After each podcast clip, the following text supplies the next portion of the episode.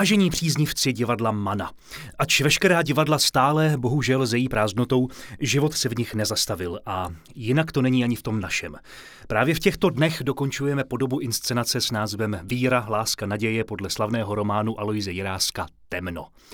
Při té příležitosti jsem měl možnost vyspovídat již několik lidí, které v této inscenaci uvidíte. Byl to Libor Hruška, kolegyně Máša Málková tu měla Terzu Vítu, já jsem tu měl Ivonku Stolořovou. Nicméně ten, koho na jeviště neuvidíte, je režisér. A přitom to má všechno na svědomí. Proto jsem se rozhodl vás o tuto příležitost neochudit a pozval jsem si sem do studia Josefa Kačmarčíka. Ahoj Pepo. Ahoj Tomáši, dobrý den. Přátelé, hned na úvod se sluší e, přiznat, že já i pan režisér jsme vášnivými milovníky piva. Takže pokud náhodou během vysílání uslyšíte něco jako tohle, tak to není chyba na vašem přijímači, je to chyba v nás dvou. Takže Pepo, na zdraví. Na zdraví. Já si myslím, že můžeme si to dovolit, protože my tento rozhovor natáčíme v době, kdy nás čeká e, za pár chvil taková neveřejná premiéra zkoušení je u konce a to se sluší se tě zeptat, jak jsi spokojen. Už je čas ohlednout se za tím zkoušením, za, tom, za tím, jak to dopadlo, aniž bychom předbíhali, jak to dnes večer dopadne, i když to vlastně ta pravá premiéra není. Jo, doba je těžká trošku, no. Ono se pak těžko určuje, kdy vlastně ten proces je u konce a ona si u konce vlastně nikdy není, hmm. asi ani v běžných podmínkách. Takže já teďka rozhodně ještě nejsem úplně schopný se ohlédnout. Jako, jsem schopný se ohlédnout v tom smyslu, že to za mě byla hrozně fajn práce, hmm. ale co se týče týče nějakého výsledku, za A přece jenom ta premiéra, byť neveřejná, je aspoň takový trošku krůček uh, k cíli. Mm. A za B já vždycky pak potřebuji asi ještě nějaký odstup od toho, mm. abych to nějak zvládl zpracovat, co se vlastně v těch nějakých sedmi týdnech stalo. Hmm. všechno. Rozumím. Připomeňme, že premiéra, ta pravá premiéra, na kterou mohou přijít i diváci, by měla proběhnout v letních měsících v Heroldových sadech na naší letní scéně Vršovického divadla Mana. To je ještě poměrně daleko a navíc to asi bude všechno trochu jinak, viď? Jak počítáš s tím, že se bude měnit ta inscenace, která je vlastně vyrobená v úzovkách do vnitřního prostoru? Jak bude vypadat ta venkovní? No, jinak určitě. ne, tak uh já už jsem se s tím, protože samozřejmě celá ta situace kolem covidu, spoustu divadel tlačí k tomu, už vlastně loňské léto se spousta produkcí dostávala ven, takže já už jsem naštěstí měl zkušenost s tímhle s tím přenosem taky vlastně inscenace, která byla koncipovaná přímo na ten prostor západočeského divadla v Chebu, mm-hmm. kde vlastně se používaly všechny tahy, zvedala se konstrukce, je tam voda na jevišti, obří bazén, uh, takže a přetahovala se ta inscenace ven, prostě na louku za poliklinikou chebskou, takže už mám zkušenost s tímhle s tím přesunem. Vybagonovali uh, vám rybník? Ne, ne, ne, Nas, nanosili jsme pytle s pískem protipovodňové, které tam mají nějak schované asi pro případ Aha. nouze a udělali jsme si tam teda bazének, takhle provizorní. Čili voda byla, bez té jsme řekli, že prostě hrát nemůžeme. Mm. No a takže jako můj názor na to je ten, že nemá smysl zároveň už při tvorbě té inscenace dovnitř uh, nějak to přizpůsobovat venku, protože pro mě ty dvě prostředí jsou tak, tak odlišná, hmm. že mám pocit, že kdyby se člověk snažil nějaký kompromis, tak z toho prostě nevznikne nic zajímavého. Takže myslím, že to bude hodně odlišné, ale zároveň já mám rád ty plenéry v tom, že mám pocit, že ten venek prostě přináší nějaký specifický pocit a že pak má smysl hodně využít vlastně toho místa přímo jako takového. Hmm. Takže pak bude záležet taky na podobě té scény a a, podle toho asi budeme prostě improvizovat mm-hmm. a přeskušovat a vymýšlet, jak se to tam dá využít se stromy a travou a odchody do dály a tak. Přiznám se, že i já jsem zvědav mm, a těš, těším se. Ty jsi nedávno eh, se mi svěřil, nevím, jestli to bylo přímo mě, ale rozhodně jsem to slyšel a já to tady profláknu, že tvoje režie tady v Maně byla vlastně v rámci profesionálních divadel první režii v Praze. Mm-hmm. Ty jsi hostoval všude možně po republice, ale v Praze zatím ještě ne. Tak jaké to je? tak můžu vstávat později, nemusím na vlak. A jinak tak já, já se jako hrdě hlásím k tomu, že jsem se narodil a vyrostl jsem v Ostravě, mm. takže já nemám úplně v sobě nějak zasutý ten pragocentrismus, že bych měl pocit, že Praha je nějaký vrchol. Jako mm. myslím si, že na spoustě míst v republice se dělá kvalitní divadlo a já jsem vlastně rád za jakoukoliv zkušenost, ať už v Praze nebo kdekoliv, mm. protože člověk pozná, jak to funguje na těch různých místech, za to jsem hrozně rád a myslím, že to člověku přináší spoustu zkušeností, mm. protože přece jenom jsem ještě stále snad můžu říct relativně čerstvě po škole, takže každá zkušenost se hodí. Hmm. A je nějaké město, kam by ses chtěl vrátit v rámci té práce? Těšilo to tě, tě to někde obzvlášť? No tak uh, do Ostravy se mi podařilo už několikrát mm-hmm. vrátit, tam už jsem zkoušel třikrát nebo dokonce čtyřikrát, jestli se nepletu. Uh, takže tam se vracím vždycky rád. To je tak jako na půl doma pořád.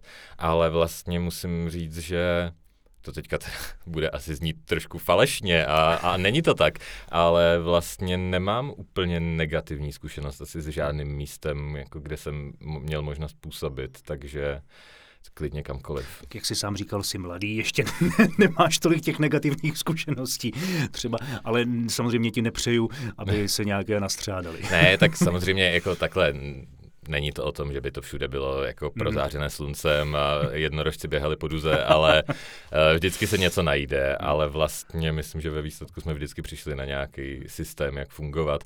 Jako česká divadla mají bez zesporu tak jako spoustu obecných problémů, mm-hmm. které, se kterými se člověk setkává tak docela pravidelně, ale to tady teď asi nebudu vytávat. Jednak by to bylo nadlouho a jednak rozumím, rozumím. Uh, pojďme plout asi na té pozitivní vlně, i když to slovo je teď trošku zprofanované, to přece jenom. Rozumím. Eh, Mně teď napadla jedna otázka, že ty jsi, jak jsi sám řekl, stále ještě mladý. Já si pamatuju na svá studentská léta, když někdo studoval režii nebo dramaturgii, tak měl jediný cíl a to se odlišit, udělat něco úplně nového, co ještě nebylo nikdy k vidění. Máš taky ty tendence, nebo vlastně jaké preferuješ divadlo? Máš rád klasičtější formu nebo si z té vlny, která chce dělat všechno nově a jinak a zásadně alternativně? Já jsem z té vlny, která hrozně nemá ráda tohle dělení. Nevím, ta vlna existuje, ale pro mě je to hrozně problematické hmm. jako rozlišení toho, co je klasické a co je nové. Hmm. Ve výsledku mám trošku podezření na spoustu těch v uvozovkách nových věcí, že se ve výsledku ukáže, že to stejně už kopie jenom něčeho, co už bylo hmm. a že těch věcí už se proskoušelo tolik, že snažit se jenom a priori o to najít něco úplně nového, co ještě nikdy nikdo neviděl, hmm. je za A možná trošku marné a za B, že to člověka hrozně limituje. A na druhou stranu prostě klasické pro mě znamená nebo to slovo snad, jestli se nepletu, znamená vzorové a mm. zase mám pocit, že dělat něco jenom podle toho, jak už to někdo udělal předtím, je taky blbost. Mm. Takže pro mě je hrozně důležitý ten materiál, se kterým pracuju, snažím se vycházet z toho, co je to za věc, snažím se, aby ta věc nějak jako promlouvala k dnešku, protože myslím, že to by měl být úkol divadla mm. bez zesporu, mm. ale jakými prostředky pak se už tím pracuje a jestli se to nechá, dejme tomu v té klasičtější podobě, nebo jestli se ten text rozbije, nebo jestli se to nějak vnější knížkově aktualizuje, to už je mi jakoby jedno v té první fázi.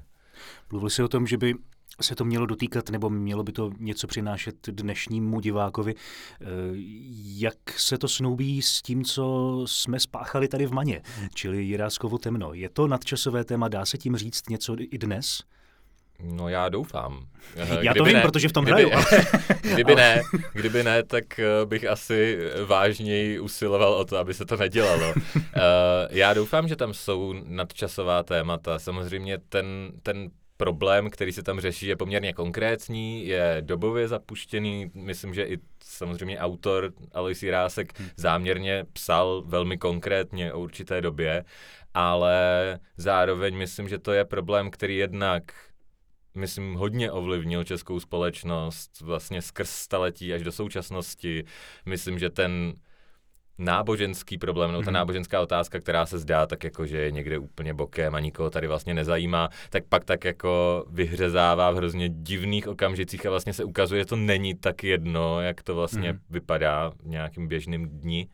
A navíc si myslím, že je to určitý model fungování společnosti, která prostě se rozdělí na dva tábory, nechce se spolu domluvit a tím pádem se pak už nemůže spolu domluvit a vede to vlastně jenom ke zlu. Rozumím. Když jsem tady měl minulé Libora Hrušku, tak jsme se uh, shodně přiznali k tomu, že jsme to ani jeden nečetl, než jsme začali zkoušet. Uh, jak jsi na tom byl ty? No, tak já jsem to samozřejmě taky nečetl.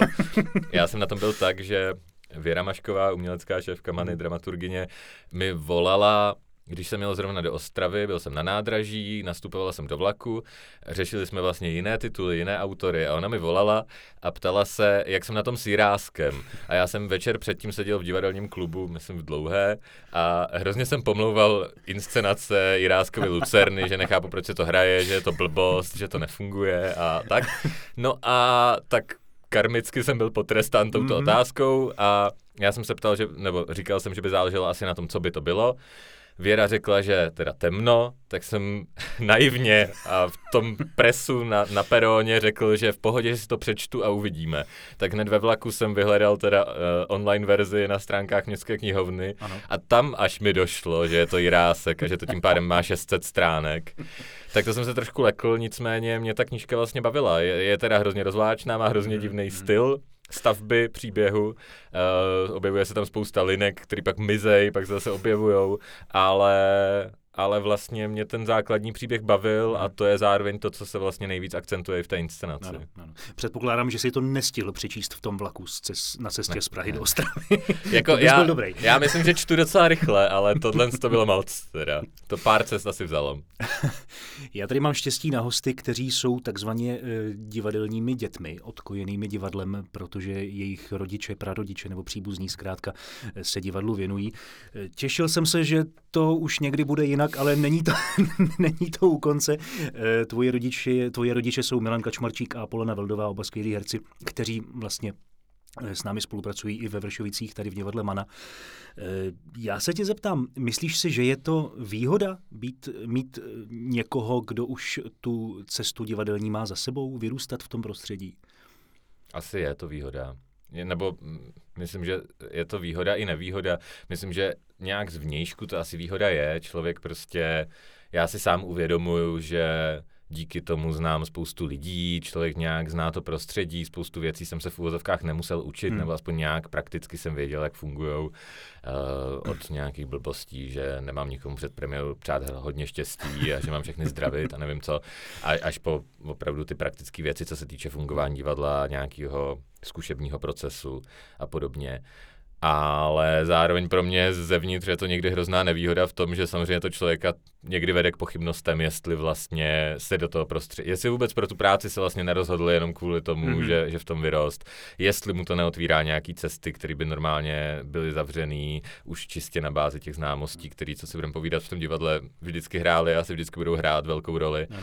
Takže je to pro mě takový dvoj, dvojlomný. No. Zrovna když jsem jel sem tramvají do divadla, jak jsem nad tím přemýšlel a vlastně jsem si říkal, že výsledku je to asi jedno, protože prostě mm. jsem se narodil tak, jak jsem se narodil, nějak ovlivnit jsem to asi nemohl, tak uh, prostě je to tak, jak to je. Nicméně, kdyby tvoji rodiče byli, dejme tomu, architekti a ty si dostal k narozeninám logaritmické pravítko, tak to asi vypadá jinak, ta tvoje cesta. Těžko říct, ne, já jsem, logaritmy jsou přesně ta mes v matematice, kde jsem se zarazil na tom, že už to fakt nechápu, takže uh, nevím, jestli bych to byl schopný. Rozumím.